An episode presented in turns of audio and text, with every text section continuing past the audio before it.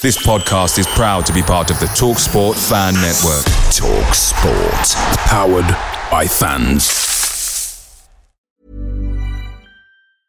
Ryan Reynolds here from Mint Mobile. With the price of just about everything going up during inflation, we thought we'd bring our prices down. So to help us, we brought in a reverse auctioneer, which is apparently a thing. Mint Mobile unlimited premium wireless. Have to get 30, 30, bit to get 30, bit to get 20, 20, 20, bit to get 20, 20, bit to get 15, 15, 15, 15 just 15 bucks a month. So, Give it a try at mintmobile.com slash switch. $45 upfront for three months plus taxes and fees. Promo rate for new customers for limited time. Unlimited more than 40 gigabytes per month. Slows. Full terms at mintmobile.com.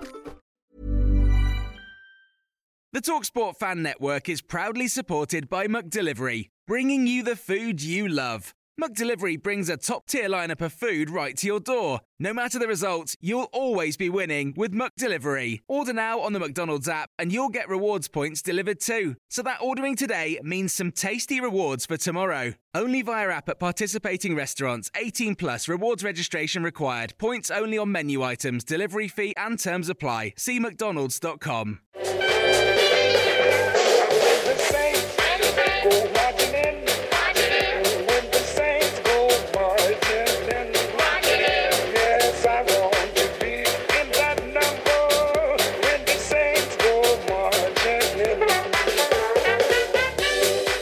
and a very warm welcome to the Total Saints podcast. We are the weekly Saints podcast, your home for all things Southampton Football Club. This podcast is being live streamed on YouTube, Facebook, X, and on Twitch. And our podcast is supported by our loyal Patreon community. Without you, we couldn't make this show each week. So, a huge thank you as always. And a big thanks to Pitter Self Drive for again sponsoring this episode. They're offering TSP listeners 10% off rentals with the code Total Saints. That's all one word. Uh, you can use that code when booking online or quote the code when you're booking over the phone. They offer cars, vans, trucks, and minibus hire at very reasonable prices. They're flexible on short term or long term rental needs, and they operate a 24 hour drop off service. So there's no need to stress about dropping a vehicle off during working hours. And if you need a van for a tit run or maybe moving some furniture, they now offer hourly van hire as well. Pitter Self Drive is based in West End, making them the best solution for Southampton van hire at affordable prices.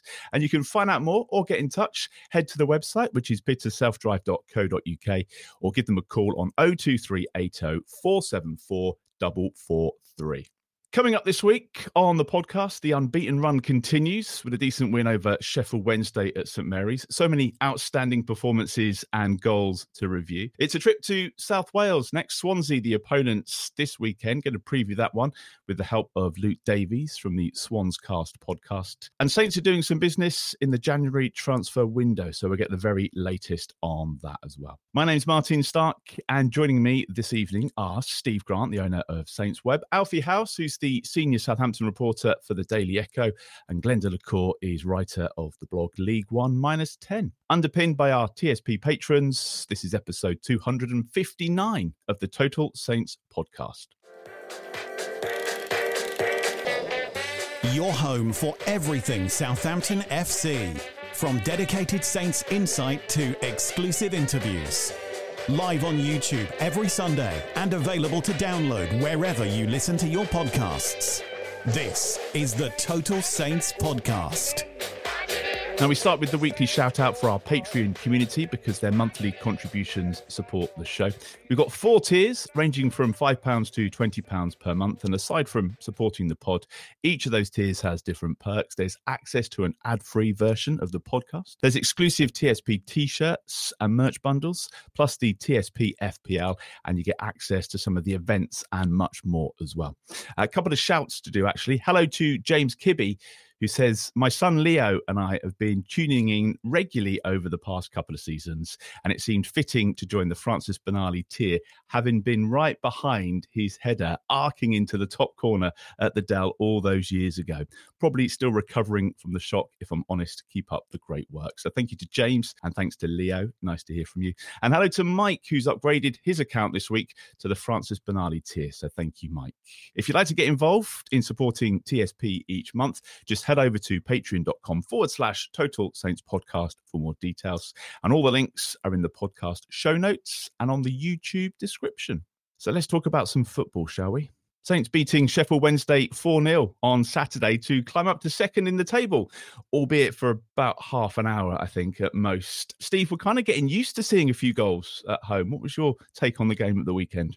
Yeah, very good. I think that's 19 goals in the last um, last five home games if you include the the cup one as well. So that's um, yeah, there's they're certainly providing plenty of entertainment these days. I mean, I'm sure there was there must have been at least one of the recent seasons where we kind of scored more than 19 goals over an entire season. So uh, to do it inside the, to do that kind of in the space of three or four weeks is uh, is kind of a breath of fresh air, really. I mean, this game kind of followed this followed the pattern of all of all those ones that have come before it, really, in that we've we've kind of dominated from from pretty much minute one, and once we've kind of taken advantage of a slight lapse from the opposition, taking the lead, kind of not really look back. Although on this occasion, at least um, Gavin Bazunu's at least been extended into having to make a couple of important saves at, at the right times, one at 1 0 and one at 2 0. Where if, if either of those go in, then I mean, the, maybe the momentum shifts a little bit. But having made those saves and d- done, kept his end of the bargain, the, um, the guys at the other end have um, have made hay again. I mean, once again, we've scored goals deep in deep into games when when teams are tiring, and and again, it's another kind of validation for the style of play that that we've installed. That that is that is kind of what's going to happen on a regular basis because of the way we sh- we shift shift the opposition, and they're constantly um, having to think and and move around. So yeah, uh, very few complaints really. It was good. I mean, Glenn, once that second goal came, it was just total and pure domination, really, from us. They had the free kick straight after the second goal. Obviously, they could have hit back with that, and um, I at the time I thought it was a brilliant save. But then when you when you watch it back, it was actually sort of straight at him. He hit it hard, but it was uh, it had to be saved, obviously. But uh, I think Bazunu would have been disappointed if that had uh, that had gone in. But once that didn't go in, Sheffield Wednesday, I, I felt they kind of gave up at that point and it was it was like we're not getting anything today. A few of their players kind of trundling around, you know, in the uh, in the last part of the game, and uh, you know, and the substitutes that we brought on sort of like all made a difference, you know, along with the along with the uh, the players who were who were still on the pitch. But it was, um, yeah, I mean, it was as Steve said, it was it was kind of it's becoming the norm, and it's becoming sort of you know the complacency is a thing that we we have to guard against because not every game's going to be like that and as i keep saying we will we will lose a game between now and the end of the season. It's going to happen eventually, but it was it was never going to happen yesterday. Once that second goal went in, there was um, there was no way back for Sheffield Wednesday, and they they look quite limited. And what I liked about it is the way we kind of ruthlessly exposed their limitations. They had, they had a big guy playing at the back who was uh, he was he was back in the team for the first time in about four weeks, and he was really really struggling and they just they just swarmed all over him. And that and whilst that's that's not very nice from a human point of view, that's you know this is um, top level sport we're talking about. So you have to do that, and we you know we we ruthlessly exposed the fact that they were struggling. I thought uh, Danny Röhl was. It was interesting. I thought he kind of got stuck between two systems. Really, you know, they they started off in full Ralph mode, with uh, pressing from the front, and then they kind of sat back a little bit, but they never quite committed to either style. I've I felt, and I don't think that did them any favors ultimately. So, uh, uh, from what I've read from on Sheffield Wednesday forums, they they kind of think this is the first game he's kind of uh, got it wrong. But I said I said to them during the week, losing to us won't you know won't define their their season, but uh, yeah. but they need to they need to show a little bit more. Um, more heart and running, I think, than they than they did after we went two 0 up. So uh, yeah, happy days. Yeah, plenty of uh, outstanding performances, as I said, and, and, goals to get into. I mean, Alfie, yesterday, I think you suggested that might have been the performance of the season. Are you still as impressed 24 hours later? Uh, and what stood out the most for you? Yeah, I mean, probably the second half definitely was, in my opinion. Just I think the Glenn's right about the, the system, I suppose. But what they did do was they always had constant pressure. There's always at least one man sort of attacking the Saints' um, possession. And what that meant is, you know, the Russell Martin system, which is based on finding the spare man, there was always a spare man. And I think they popped it around with a lot of speed. You know, they, they move the ball quickly now. It's not it's not true at all that they, they pass it around slowly. But even quicker yesterday, they were always you know, finding people, um, sort of cutting people open. So I thought that, yeah, I think in terms of entertainment, in terms of electricity, I thought it was probably the best performance. But I think we've seen a couple now. We've seen 5 0, 4 0 twice um, at St. Mary's. We're being we're being really treated. And you know, uh, interesting to hear you talk about um, Danny Röhl there, Glenn. He's, I can say he's a lovely bloke. He came into the press conference room after and he shook everybody's hand individually and he sort of introduced himself to everyone. Very softly spoken. I'm sure he's a lovely guy and we do genuinely wish him the best. Um, but his team were, were not at it for, for, you know, for the level of Saints. And I did want to just sort of mention Adam Armstrong because, um, I mean, that has to be his best game. You know, for a Saints shirt, probably in his career he's unlucky to not be attributed to with a hat trick of assists because um, the first one is clearly tried to play it to Che, and just because they've got a little knock on it, it's, it's not counted. But he's now got 14 goals and 11 assists, and um, that's not including the opener for Che. Sir Ricky Lambert, I think, had 41 last time Saints promoted. Um, he's got 19 games left. He needs 17 goal contributions to beat um, Ricky Lambert's record there. So, um, you know what, he, he, might well do it. He's, he's do you think he'll do it? Do you think he will? Well, it's a, it's a lot to keep up, isn't it? I mean, he's, he's obviously, I can't remember exactly how many he's got in the last like 10 games. So I think it's like 12 and 10 or something stupid like that. Um, to keep up 17 and 19 is not going to be easy. But if he does that, there's every chance the Saints are in the top two by the end of the season. It's going to be amazing. Just in case you're not aware of the record that's been doing the rounds, and everyone was talking about this yesterday, uh, Saints are now unbeaten in 19 league games, 20 in all competitions, which is their best run since becoming a Football League club in 1920. Uh, it's also a record for us because I make it 20 vaguely positive pods in a row. Uh, and I don't think that's happened since the podcast started. So I'm not, um, not sure. Not sure the Coventry one was that positive, was it? vaguely positive, vaguely. Um, Steve, I mean, Alfie mentioned Adam Armstrong there. Ryan Fraser was, I think, given man of the match in the, the stadium. You know, for me, Adam Armstrong probably had the, the better game, but Ryan Fraser was deserving of that start yesterday. Yeah, and um, he's now doing it from the start. The performances are not just where he's been able to sort of see um, see from the bench, see where the opposition is is potentially weakest, and and kind of attack that that area with fresh legs. He's now able to do it from uh, from the beginning of games, and that's um, that's kind of testament to obviously a lot of hard work, and but also just getting yourself getting yourself in the right shape.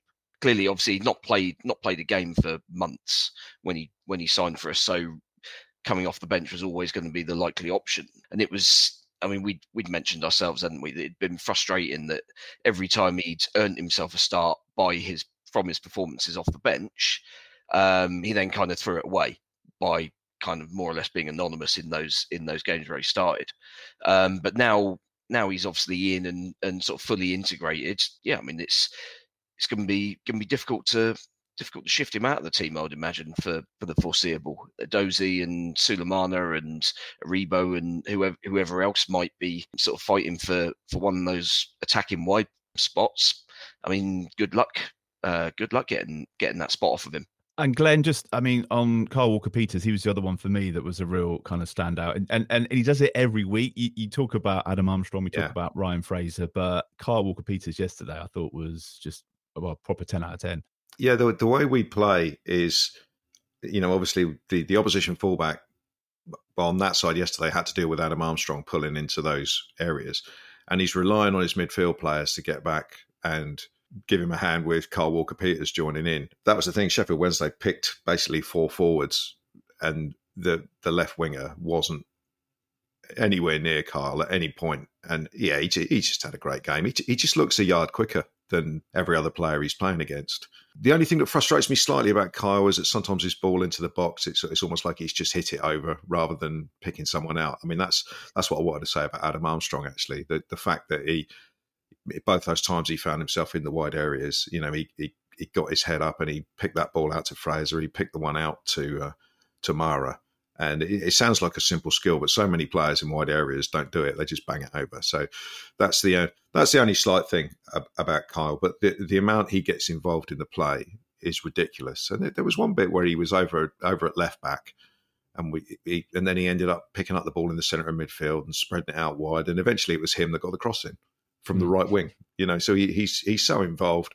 I think you know I lost some of the managers we had last season, uh, you know, they and Russell Martin this season both said he, he's a great player. He can play absolutely anywhere, and and obviously, you know, right back is by far his his best position. But the you can see why he's happy in his with his in his football and see why he wants to stay and, and play here because he's he's allowed to p- perform at the, the best of his ability. He's allowed to turn up where he wants, and he trusts the other players to uh, you know, keep hold of the ball so he doesn't get caught out of position. If he does, try and do something a bit uh, a bit different. So yeah, another another great game for him, and he, he still won't get in anyone's team of the year. But who cares? I was going to say that he's going under the Yeah. radar, which is great for us, obviously. Um, Yeah. But if he was any better, he'd be playing for a top six club. So you know, Yeah. thank God he can't put the ball in 100. He's a he's a full England international. You know, I mean, you, you got to remember that. He was he was In in, the a squad context of- last season. It's not it's not even as if that that's a sort of distant memory. Yeah, although in although we although we'd like last season to be a distant memory, really. Yeah. um, just a word on the the, the centre backs, Alfimi, Harwood, Bellis yesterday. Those balls over the top, trying. I think you tried a couple yesterday, didn't quite come off. Hmm. But now we've stopped trying to get Jack Stephens into that that back four. I think he, he's kind of moved on from from that experiment. They were epic yesterday. Well, he does still bring him on at the earliest opportunity every game, doesn't he? Sort of about 65, 70 minutes, he'll get him on. But I mean, there's nothing more that we can really add about Jan Bednarek and Taylor Bellis, in my opinion, because we know how good both of them are at this point. They're, they're so reliable. Jan is a proper defender, and Taylor's, you can tell he's played for Man City for 12 years because he can do anything with the ball. So, um, very, very lucky to have both of those. And, you know, it begs the question if they go up to the Premier League next season, you know, is those two, are those two rather, are they good enough to, to be the starting pair? You know, we've seen that Jan Bednarek probably has been tested at times at Premier League level, but those two look so settled. Would you be tempted to, you know, to, to improve on that? I mean, I'll open the question to you because I don't know the answer. It would be um, a low priority, I would suggest, compared to other Certainly areas. Taylor. I mean, we could always bring back Lyanco and Caleta-Car. No, no, no particular issue with Or the latter, but yeah, the other.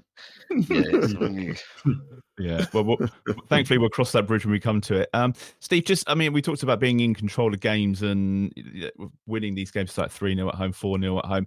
The thing is, it does mean it's a good time to introduce some of the the younger players as well. And when uh, Tyler Dibling came on, he he looked pretty sharp and uh, and got the crowd off their feet. Yeah, I mean it's it's the perfect opportunity, isn't it? When the game's won, there's Absolutely. there's absolutely no risk, no pressure on on the kid's shoulders. And I mean, literally, the first time he got the ball, he's he's kind of done a little shuffle past their fullback and and running behind, and um, then had a had, had a decent shot blocked. So yeah, the kid. I mean, he's clearly got bags of confidence, as you would expect of a player of his age coming through coming through an academy system. They've they've all got huge amounts of self belief, which you have to have to to kind of make it anywhere in in the game really and um yeah it's it's just it's kind of great to get in when the atmosphere is is kind of in in the mood like it is at the moment Hmm. um because I mean, if he if we were introducing him as kind of, oh Christ, come on Tyler, can you can you kind of come and come and conjure something up, um, like in that Leicester game back in um, back in September, for example, then yeah, all of a sudden it's a completely different environment, and and you're asking you're asking them to do something that isn't really um, isn't really reasonable. I don't think.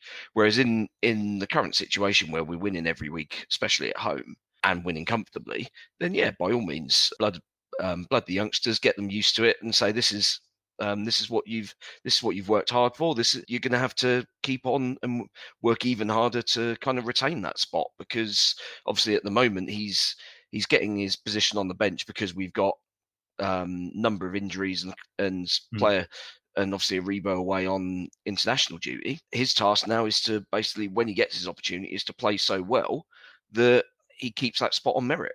Before we move on to the the Swansea game, we do Player of the Week. I just wanted to do um, just around the room best goal from yesterday. What was the one that really stood out? I think for me, I would probably say Adam Armstrong's, just because we needed that second goal, and it it, it, it kind of just took the pressure off. But um, of the four, Glenn, which was the one that had you purring? Which was your finest? Sekou Mara's goal. Yep, just the, So- the build up to it. Yeah, just the build up, the, the the ball in from Walker Peters to Fraser, and he kind of blindly played it backward. You know, pl- blindly sort of played it around the corner. Adam Armstrong sort of third man run to pick it up, and and like I said, he picked you know picked out the player at the back post. That was, you know, you though Sheffield Wednesday didn't make a particularly good effort. You if if the play is that precise and everyone is that committed to what they're trying to do with every pass, then it's very, very difficult to stop. And that's a that's a great goal. Sekou Mara's having a great time, isn't he? He's, I think he scored three goals from a combined distance of about four yards. So, um, uh, Well, yeah, and, he's and- now and the, uh, and also he's the quickest scorer. Yeah, I mean he's he's got three go- three goals in the space of um, like a game and a Actual 20 half, I think, in terms of his actual Yeah. game Yeah. uh, game time. yeah. So yeah, so it's, so it's you know it's all good. Che Adams is scoring, Sekou Mara's scoring, and Don't uh, need a striker. No, absolutely not. No, we need, need, need another midfielder instead.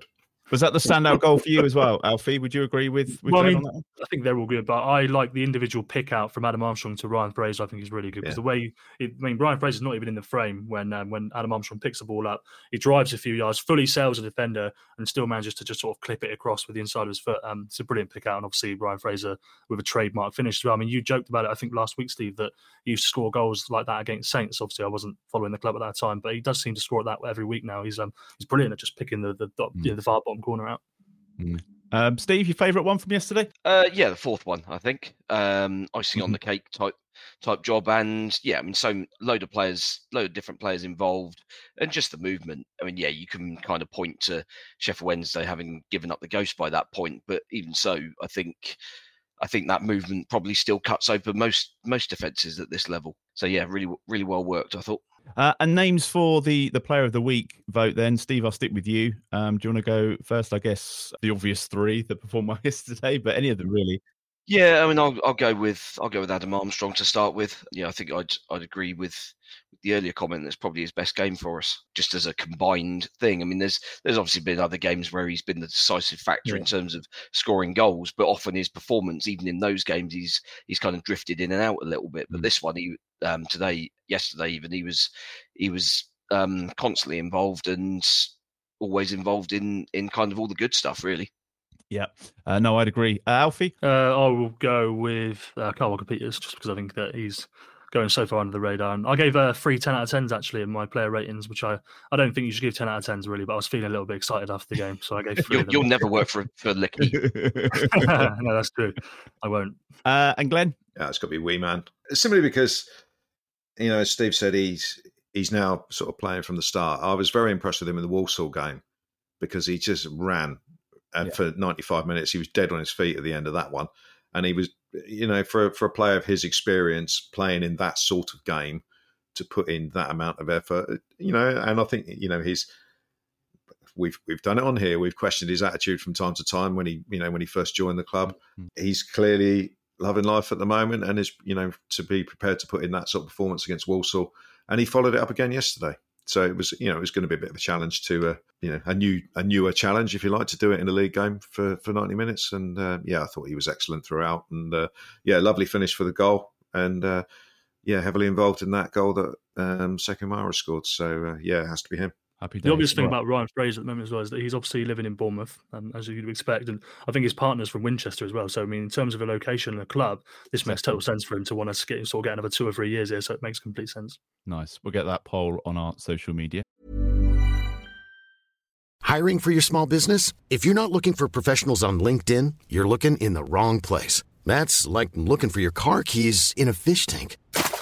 LinkedIn helps you hire professionals you can't find anywhere else, even those who aren't actively searching for a new job but might be open to the perfect role. In a given month, over 70% of LinkedIn users don't even visit other leading job sites. So start looking in the right place. With LinkedIn, you can hire professionals like a professional. Post your free job on linkedin.com/people slash people today. Picture the scene. All of your mates around, you've got your McNugget share boxes ready to go. Partner this with your team playing champagne football. Perfect. Order McDelivery now on the McDonald's app. There's nothing quite like a McDelivery. At participating restaurants, 18 plus serving times, delivery fee, and terms apply. See McDonald's.com. Now, we only played each other, I think it was three weeks ago. But next up, it's the return fixture with Swansea. So, to help us preview that one, uh, I'm pleased to say that Luke Davies from the Swans Cast podcast is joining us. Uh, hi, Luke. Thanks for coming on. Hi, thanks for having me on. And yeah, I know it's not been that uh, long since the last one, is it? It's a bit bizarre, isn't it? Lots to talk about, though. New manager coming in. Yeah. Uh, happy with how things? Happy with the appointment? Yeah, I think so. I mean, it's difficult because they kind of went with a different direction with Michael Duff, and now they've admitted maybe that they got it wrong. Uh, the fans kind of wanted to continue what Russell Martin did. Obviously, you know all about that now. And Luke Williams was uh, Russell Martin's number two when he came in at Swansea. So he's going to obviously familiarise himself with uh, his old colleague. There's a, apparently they didn't really have the best of endings before Luke Williams left, so it might be a little bit of a little bit of something there for this match. Not not hundred percent. That's not been confirmed. He doesn't really want to talk about it in the press conferences. So yeah, we'll see. He's got his work cut out there, hasn't he? He's got um, a, a lot of making up to do, uh, given the start to the season. Yeah, yeah, you could say that. Before the game on the weekend, though, we were actually only three points worse off than we were last season. So the difference is last season we had a plan, um, a game plan, an identity, something going forward, if you like, um, building towards something. Whereas this season it seemed to be more up in the air and we were kind of just game by game, hoping we get a result, seeing what, what happens, if you like. A, a month stint with a caretaker manager as well, and ultimately he did a really good job, the Southampton result aside, uh, where he actually got some good results and perhaps makes the situation look a lot better than it should. But yeah, we, we're not really, I think, a threat at relegation anymore, I would say. Uh, probably just sort of in the middle of the table and looking to maybe get something going this season that we can push into next season and actually have a, a proper go, if you like, then uh, under the new manager. So.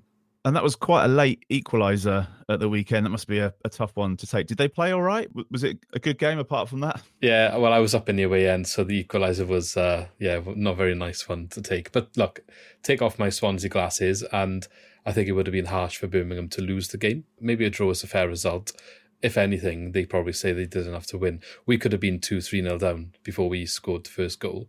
And I know Birmingham equalised straight away. But I don't know if you remember back to when Russell Martin first came in, you probably had moments where they started passing along the back and you're like, oh my God, what are they doing? Like, taking stupid risks and getting caught out quite often. Yeah. It was all over again. It was that all over again for the first 20 minutes in the game. And Bashir Humphreys in particular struggled uh, with that new approach because he wasn't here under Russell Martin. And I think out of all of the defenders, he's the one that kind of definitely needs to adjust to it and um, put the keeper under all sorts of pressure once or twice. So should have been 2 0 down before we even scored. So, you know, if that had happened, no one could have argued with the result. It's just it's just frustrating when you do go 95 minutes winning the game and then concede yeah. that late on. But it is what it is. So they've they've reverted back to the, the, the style they were playing on the Russell Martin. Was there a bit of a departure away from that? Yeah. So uh, Michael Duff, um, I can't really tell you his um, his philosophy and game plan from what he brought to Swansea, but from what we were sold by Barnsley, I spoke to some Barnsley fans as well before he came in. Uh, more direct. He doesn't want to play good football, keep the ball, but nowhere near as much as uh, what Russell Martin would have done. And I guess the way they, they talk about it is I don't want to just pass the ball for the sake of it. Whatever you think of that comment, that's the way that he sold it. I wants to be a little bit more direct and useful with the ball and attacking. We didn't really see an awful lot of that though, whether it was because he didn't have enough time to put a stamp on the game. But you know, he, I, I gotta feel, I feel like he was set up to fail before he even kicked the ball because he was kind of already trying to distance himself from what we had before. Russell Martin left to a lot of fans kind of discontent and they enjoy that style of football. They call it the Swansea way, not just his brand, but the overall brand of keeping the ball, keeping possession and passing. Uh, it brought brought us success when we got to the Premier League. So it's a long uh, philosophy that we've we've had at Swansea. So when when managers leave from that philosophy, they've got to get results, I guess, to be able to continue that way. And if they don't, then it doesn't really go very well for them. Russell Martin had some times where he didn't get results. I think there was something like three games in 23, uh, sorry, three wins in 23 games last season from January to March, uh, where that was a really poor time, and we were on the brink of should he should he go before we had a really mm-hmm. good end to the season, and obviously went to yourselves. But because he was playing this brand of football, I think that's why he was able to go that long with such a poor run of form. And and yeah, that's that's basically what it boils down to here. So Luke Williams coming back, it's only one game in, so it's hard to say you're going to see uh, that style of football, but that is the intention of where he wants to go. He says the difference is scoring more goals and being a little bit more direct and perhaps what not direct but clinical, I think, um, than what we maybe had before. But I think Russell Martin's also adapted in that way as well since he's moved on. So it'd be interesting to see how they go up against each other. I've got to ask Luke just about the game at St Mary's. I mean, what went wrong from your point of view, or was was that just a blip and, and a bad day? I'll be honest. I was it was Boxing Day, wasn't it? And I thought I yeah, pulled a short. Was it a Christmas hangover? Yeah, well, I thought I pulled a short stroke, so I was actually working, and a bunch of my friends were going down on the bus, and I think actually they pulled a short straw. So, um, but from from what they have explained from the day, I think there's a lot of. It wasn't just um, Swansea against Southampton. I think there was a lot of um, behind the scenes stuff in that game that it does look like a bit of an anomaly in the in the results. Um, Russell Martin and the way he left and his relationship with our board, our owners, the whole what could have been if you had backed me, all of that, and it feels like I told you so in the result, if you like. And if you look at the results either side of it, You know, it is definitely the one that stands out as something went wrong here. But when you kind of understand the situation around his relationship with the club and how he left, and maybe some of the players who were not happy with the fact that they've gone from playing his football to what Michael Duff brought in, it kind of is understandable when you know the full situation as well. But not not excusable, I think, ever to lose um, five 0 in any match of football. But but the circumstances are unique, and I think it's one of them for Swansea fans to just say, right, let's just forget about that one and, and move on. And hopefully, you know, coming coming back here now a couple of weeks later, we can put it right. But yeah, that's another conversation. well, we'll get onto your score prediction as well in a minute. I just want to uh, chat to some of the guys. I mean, Alfie, it's not going to be another 5 0, is it? It's not going to be the same as, as Boxing Day, but um, it's going to be interesting to see what sort of a side uh, we're up against and what changes Luke Williams can make in, in such a short space of time. Yeah, well, the one thing I would say to you, Luke, is that um, Russell was talking about um, Luke Williams just off the record after a press conference with my colleague who's a Swansea fan, and he only had really positive, nice things to say about him. So, whether he's just hiding any animosity there or not, I'm not sure. But I think they do really get on. You spoke about it last week, Glen, and, and definitely Steve as well. They don't seem to have this sort of knack of scoring four or five goals away from home. So, I'm sort of weighing up what I'm going to do in my prediction because I think if you, you know, if Luke Williams is going to come with this sort of passing style, we've seen, we've seen Blackburn, we've seen Swansea, we've seen a couple of teams do it. They are going to tear them apart. But at the same time, I, I, can't really bet against the history of not sort of scoring four or five away. So I think I think Saints will end up being comfortable winners, uh, but I don't think they're going to score loads of goals. Steve, the FA Cup is the week after, so there's no need to rest anybody. You think off the back of a good win, we're going to set up the same and the same eleven start for, for this one? Yeah, I'd be surprised if there if there are any changes. It could it would only be down to either fitness or illness or whatever. Obviously, Flynn Flynn Downes has uh, has had his uh, illness challenges this season already, so um, you can never quite rule out anything like that. But yeah, there's unless, as I say, unless there's there's a reason to do it, there's I don't see any any way we're not naming the same starting eleven. Really, mm. we don't have all of our big guns available. That obviously with with injuries and international call ups, so that kind of first choice eleven has obviously changed slightly over the last two or three weeks. But yeah, having having done the business on Saturday, go again, lads. I think. Do you think there's a, a headline in the making there? Glen, manager goes back to old club and uh, unbeaten run comes to an end. well, it's possible. I mean, when we played Swansea on Boxing Day, I thought it was one of those sod's law things, so that'd be the game that we lost, mm-hmm. um, and it didn't turn out that way. I mean, it's ridiculous fixture scheduling, isn't it? I mean, yeah. back in back in the days before I started supporting, uh, the away fixture used to be the week after the home fixture, and all the grudges got held over. and that's one of the reasons why they stopped doing that because no one had time to forget who kicked them last week, sort of thing. So, so this this is a bit this is a bit of a strange one. Yeah, ridiculous fixture scheduling in my book. Yeah, I mean, it, again, it, it it's it's set up for the uh, for the script writers. Are we trying to equal some other record this weekend? Well, trying to surpass the the record. Oh, it's just trying to surpass the one they did yesterday. Yeah. yeah. So yeah, I mean, as I said all along, we're going to lose at some point. Yeah. But I don't honestly. There, there was such a gulf between the teams in the last game. I don't think Swansea they're going to be better than they were because they can't be worse. But I I don't see them making enough improvement um, to sort of like knock us out of our stride. But against that, you've got the fact that you know, we, we do struggle to score this second goal away from home yeah. and put teams away. So we're always liable, and as has happened three or four times recently, to get pegged back to one-one in the in the last in the last few minutes. So, uh, so yeah, I'm. Um, I'll be interested to see how um, some of the Swansea players get on because I, I, was keeping an eye on Matt Grimes in the last game mm. because he was a player that we were we were linked with. yeah. Uh, it was actually my son that pointed it out. He, he, he, said Grimes looks like he's trying to play Russell Martin football with players around him who are not good enough to that's do it. That's it. That's it all over. That's that's our season yeah. in a nutshell, basically. Yeah, and it and of course your goalkeeper played the air shot, and and Nathan Wood, who we were also linked with, um, looked like a fish up a tree. So I don't know if if those two are are still playing. So it'll be be interesting to see how um how you know the the difference in the in the Swansea team. But uh, but no, I'm uh, I'm I'm fairly confident we'll we'll get over the line in this one. But it won't be anywhere near a repeat of what the score that we had last yeah. time. No. Yeah. Uh, Luke, I know you've got to go and get on with your own podcast tonight. So if I can just trouble you for a, a score prediction before we let you go, how do you see this one playing out? Yeah, it's no problem. Um, I know, well, to get my score, I know you mentioned what's going to be different this time. Well, I'd imagine the setup and formation you'll notice is a bit different. And from what I gathered from Luke Williams' first game yesterday against Birmingham, he's going to play a three at the back with wing backs, but the wing backs will be more like wingers. They're going to be very high up. Whether we've got the personnel at the moment to fit into those roles and do a really good job against a team that's going to be very, very well capable of playing that style of football, we'll wait and see. Um, I personally don't think we're going to manage to stop your unbeaten run. If we can get a draw, that'll be a massive result, I think, after what happened on Boxing Day. But I think my head is telling me probably won't get anything from this one. I'm going to say probably a comfortable. I'll say actually I'll say two one because I think maybe they'll they'll want to show enough to maybe get a goal, but I just can't see them having enough to maybe see it out or get over the line, even if we go ahead we're the worst team in the league for keeping the lead. So I, I, wasn't going to bring that up because last year that was us, and every time someone brought that up, it was just so annoying. But um, yeah.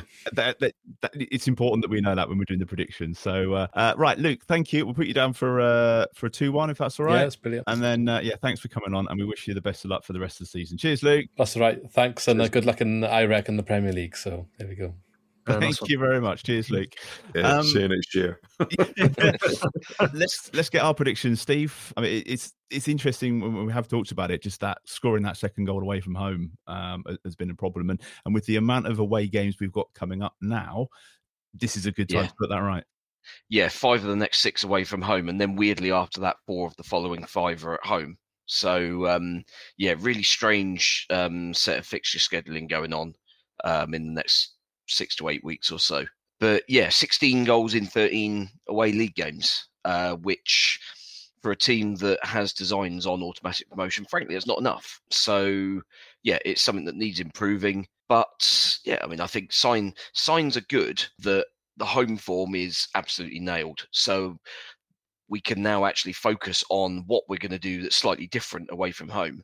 That's going to start seeing similar results on on our travels because I mean some of the performances away from home have been absolutely fine, and we've just not kind of converted the chances. And yet there have also been others where, frankly, we've been lucky to get out of get out of games with, with a, point. a, point. in the bag. Mm. So yeah, I mean, if you think games like um, Preston, where we were rubbish for that second half, um, Coventry, we were pretty mediocre in that one. Watford, we had we had 20 minutes where we completely lost the plot. So it's it's it's a case of kind of finding a way to win in our in our kind of way, but sort of in un, in sort of more unfamiliar surroundings. And it's always weird that sort of psychology of why why a team's form away from home should be any different to their team at home because you're you're playing on the same size grass. The pitch dimensions are no different across the league. So it, it shouldn't it shouldn't make any difference but but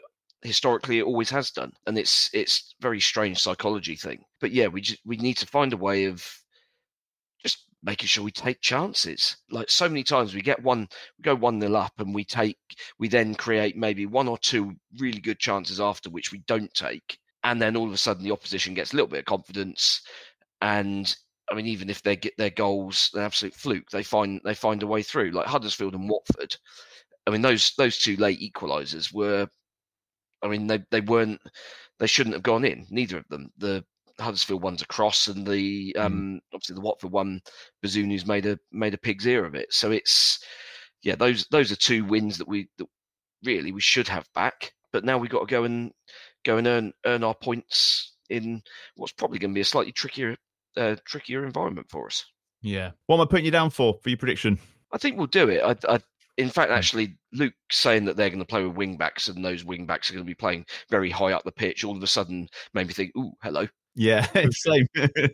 like, rub my hands with glee here. All, all of the space in in behind those um those wing back or wingers or whatever you want to call them. Um, I mean, if if they do play that way, then actually, I think we'll tear them apart. And yeah, I mean, three 0 Why not? Three 0 All right. Okay. Alfie.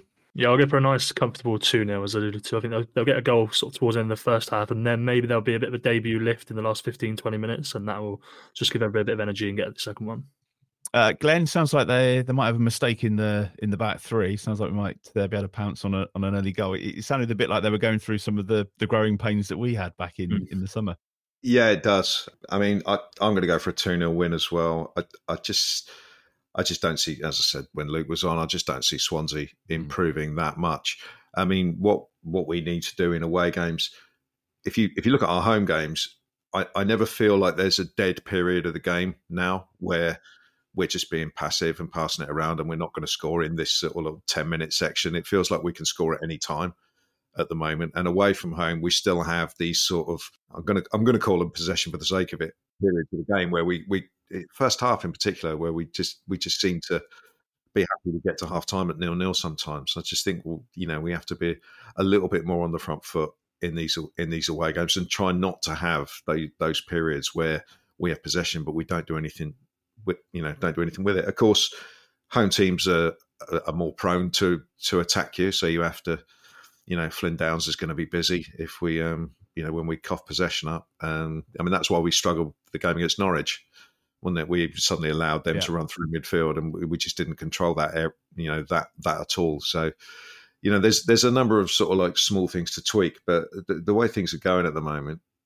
I I do trust sort of like Russell Martin to to address these things and, and get them right. Um, you know, like like we've gradually been getting better and better at home, and uh, with um, was it five and six you're saying away from home? Uh, Yes. Yeah. yeah. So this is uh, obviously the uh, the main time to do that because they'll you know they they he won't be happy with with the away form and the points we've been um, we've been dropping away from home. So uh, it's certainly going to be something they they try and address. So uh, yeah, I think this will be the first the first step on the way to that and uh, two 0 Of course, the other thing is uh, it's it's Leicester Ipswich this weekend, isn't it, Steve? I think it might be the Monday night, but that's that's a, a, a good incentive. And I think it's not until the Monday, is it? And we, we play first on the Saturday. Uh, yeah, it's huge. Yeah, having the having the early kickoff.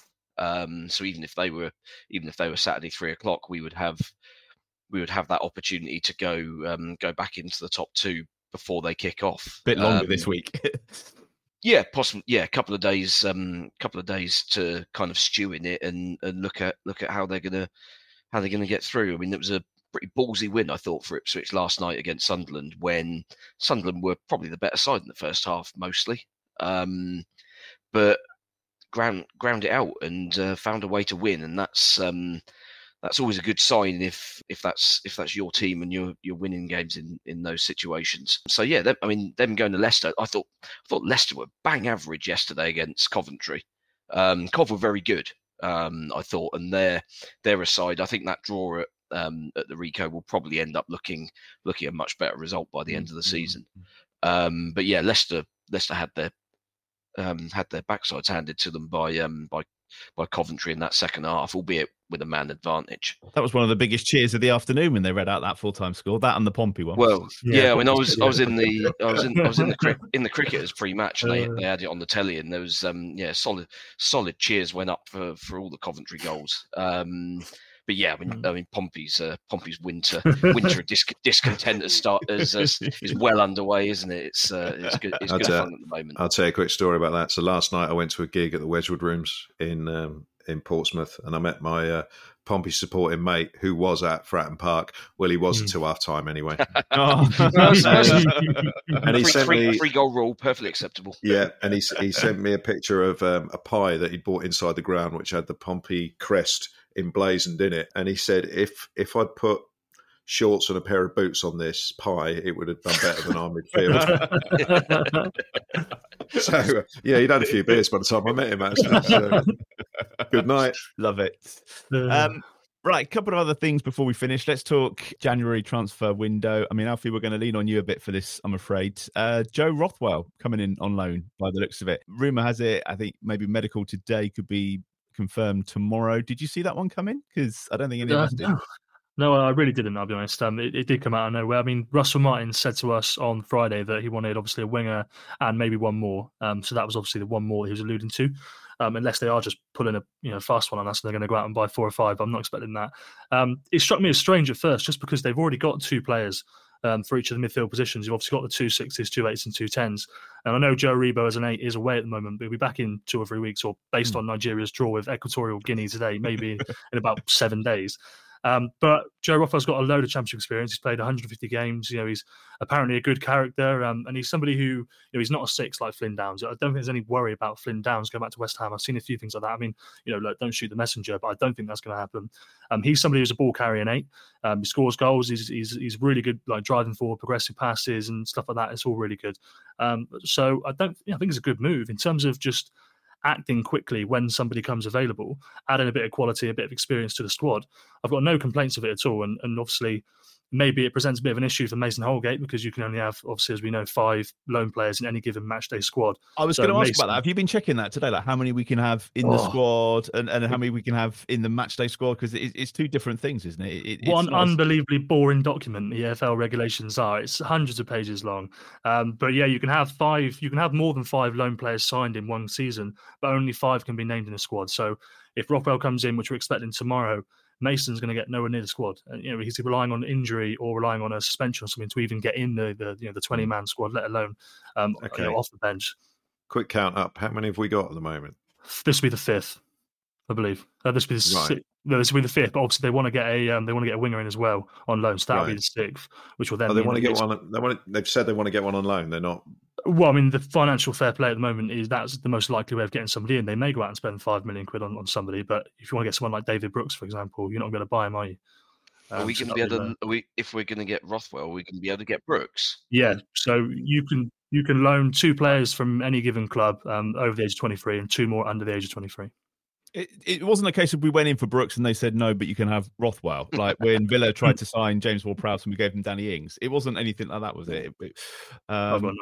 that was the first thing that uh, that jumped out at me. Um, it, it kind of makes sense, Glen. I guess I know it, it's probably not the Nathan Tella replacement that we were all crying out for, but um, someone with a bit of, as Alfie says, some championship experience coming in, and um, we're going to need we're going to need players going forward because there's a, a lot of football still to be played. I'm going to trust the process on this one Mm. because I, I don't. I don't. I don't fully get it at the moment. I don't really know enough about Joe Rothwell to to to say um, each way.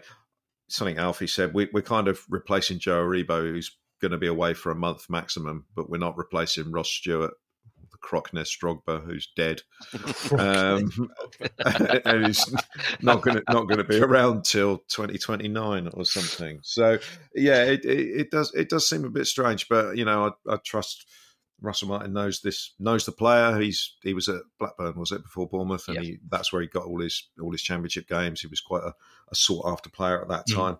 So he obviously sees a role for him somewhere. Um, I think he likes to have, you know, like a, a shadow midfield. We, we've seen this already where we've had two games in three days or something, and he's picked, you know, he, I can't remember which game it was, but we had one game where Smallbone, Alcaraz, and Charles all, all came in and replaced, you know, the, the three that had played the previous game. So he obviously wants wants to do that. May, maybe he wants to use Joe Aribo further up the pitch when he Mm. comes back. I, you know, I, I don't know. So I don't, I don't fully understand it um, at at this moment in time. So yeah, like I say, trust the process. We'll see what I, I do think there's an argument that you can you can't really have too many good players. I suppose the squad isn't huge, is it? They've got two in every position. It's not massive. You're you're only a couple of injuries away from maybe potentially being light. Mm. Um, so maybe that's just what they're thinking. And if it's you know, it's a purely wage basis, no obligation to buy. It's just for six months. Maybe it's um the sort of outlay that they can afford, and you know they can't go and buy somebody big. Yeah, the, I mean, the only the only thing that concerns me slightly is that usually these loan deals come with some sort of he must play or Mm. he must play a certain amount of minutes. And on the face of it, Rothwell doesn't seem like well, he's he's not, he's not definitely going to start, is he?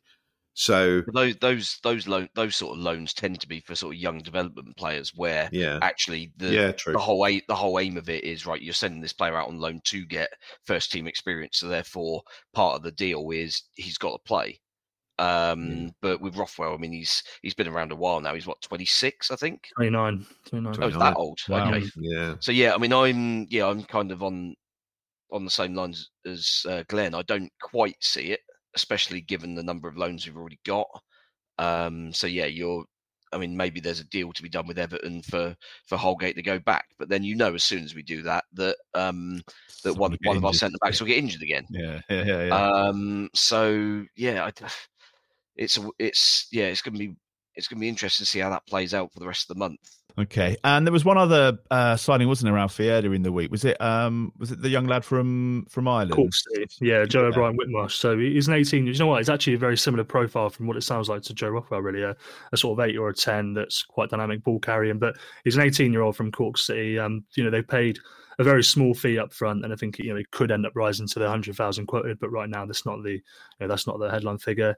Um, yeah, I mean, look, it's just about keeping this conveyor belt of young players, I suppose, isn't it? And you know, I said a couple of weeks ago they've sort of identified you can get pretty good value players in Ireland because they're they're playing men's football at the age of seventeen, um, and they're getting stuck in stuff like that. Um, so another one, you know, a, slightly different player to Tyler Dibling, but somebody who's creative in field and he'll he'll play for them in 21 when he's ready.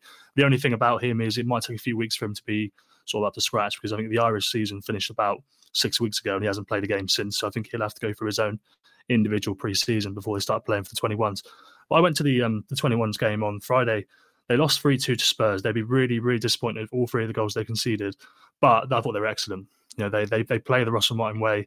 They're really well coached. They're brave. They, they, they play out the back so well. And most of them are 17, 16 years old. They had two 15 year olds starting, making their Premier League two debuts as well. So I thought they did a really good job. I did want to mention Spurs that. 23s have won every game, haven't they? Yeah, they haven't lost a game Yeah, this season, have they? I think they've got an old group. They're all 20, 20 years old. Um, so they're they're playing teams that are three or four years younger than them, and you know, in Southampton's case, five years younger. Uh, I guess the good thing as well, Steve, is it, it's, it's another week where no one's left. You know that all seems to be a little bit quiet at the moment. We've got players coming in that we're talking about rather than rumours about those that are going. Yeah, been been very quiet this week, hasn't it? Yeah. Yeah. I mean, maybe calm before the storm. I would imagine. Hmm. I mean, that that last week is is going to be silly, isn't it? You're going to get agents touting players around all over the place. I mean, Che Adams is is clearly going to be linked with basically everybody just above the dotted line in in that Hmm. in the bottom half of the Premier League, isn't he? But I think realistically, actually, it's probably in his interests to stay because he's going to play enough. He'll score some goals, so he'll keep himself fit and in form for the Scotland squad in the summer. If he goes to the Premier League, he might might not play. It's a good shout about the, the Scotland squad, yeah. For who for whoever he whoever he joins, I mean, sure, yeah, as a, as a new signing, they're they're going to want to kind of integrate him fairly quickly. But if he's not scored in in five or six Mm. games at the start, suddenly Yeah. he's he's an option off the bench again, and and then then Steve Clarke's looking at uh, Lyndon Dykes being the uh, useless battering ram for QPR and thinking, oh, actually, he's he's a better option for me because he's at least playing. The centre forward market, it, a lot will depend on, like for example, if Ivan Toney moved, Yeah. then obviously Brentford are going to be looking for, I, for a I, striker. I don't I don't see any way Brentford can possibly let him go.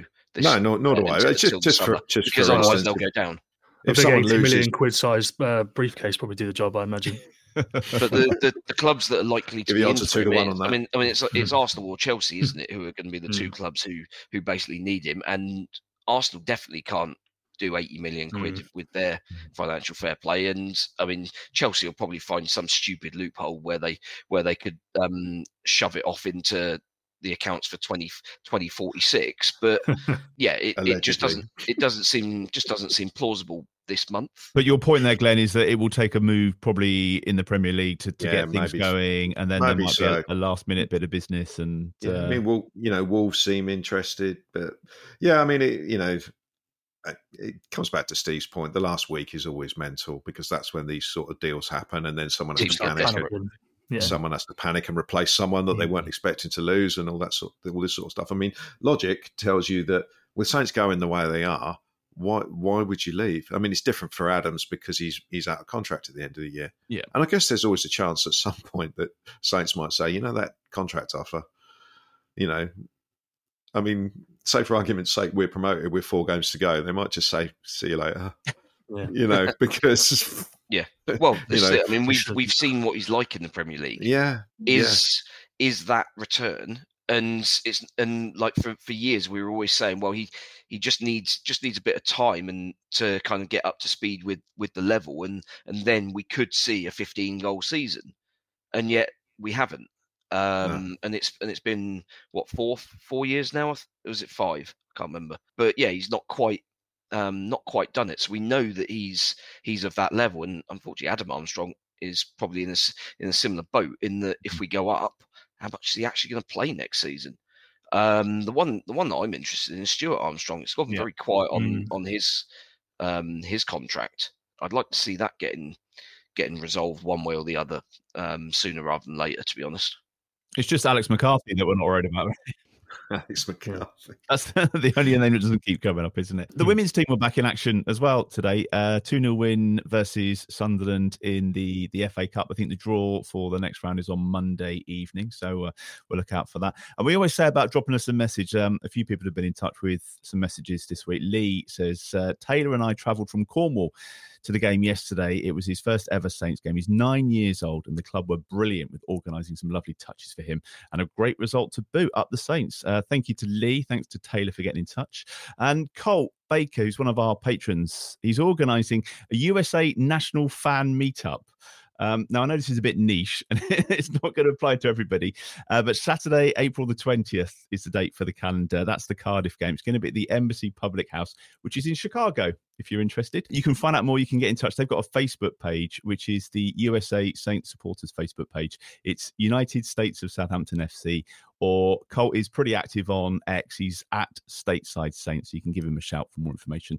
And if any of us are interested in going, I think BA are doing flights about 415 quid at the moment. So uh, get in touch with Colt. We'll have more uh, on that for you. Uh, on that note, that's pretty much it for this week. Thanks again to Pitter Self Drive for sponsoring the episode. Don't forget they offer cars, vans, trucks, and minibuses for flexible short term or long term rentals with a 24 hour drop off service. They're also offering TSP listeners 10% off the rental with the code Total Saints. That's all one word. You can use that code when you book online or quote the code when you're booking over the phone. You can find out more by heading to pitterselfdrive.co.uk or give them a call on 02380 474 443. Uh, don't forget, you can follow us uh, on all the socials. It's at Total Saints Pod. Uh, we do like to hear from you during the week, so you can drop us a, a, DM if you like, or you can email us via the website if you've got something to share. Uh, we're also on Patreon. We mentioned this at the start, and that's where you can support the podcast with a monthly contribution. It's patreon.com forward slash Total Saints Podcast.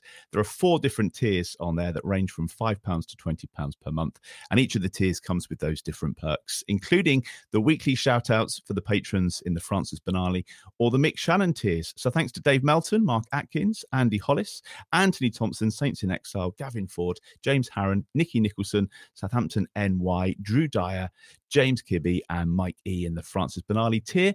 And also to Colt Baker, Dave Ernsberger, Ed Busy, Nick Higston, Phil Cook, Nick Reed, Paul Stewart, Phil Horstrop, Matt Hall, and Mark Littlewood, who are all in our Mick Channon tier. Thank you, Steve. Thank you, Alfie. Cheers to Glen as well. Thank you for watching. Thank you for listening, and we'll see you again next week. Away days are great, but there's nothing quite like playing at home. The same goes for McDonald's. Maximize your home ground advantage with McDelivery. Order now on the McDonald's app. At participating restaurants, 18 plus serving times, delivery fee, and terms apply. See McDonald's.com. Mom deserves the best, and there's no better place to shop for Mother's Day than Whole Foods Market. They're your destination for unbeatable savings, from premium gifts to show-stopping flowers and irresistible desserts. Start by saving 33% with Prime on all body care and candles. Then get a 15-stem bunch of tulips for just $9.99 each with Prime. Round out Mom's menu with festive rosé, irresistible berry chantilly cake, and more special treats. Come celebrate Mother's Day at Whole Foods Market. This podcast is proud to be part of the TalkSport Fan Network. Talk Sport. Powered by fans.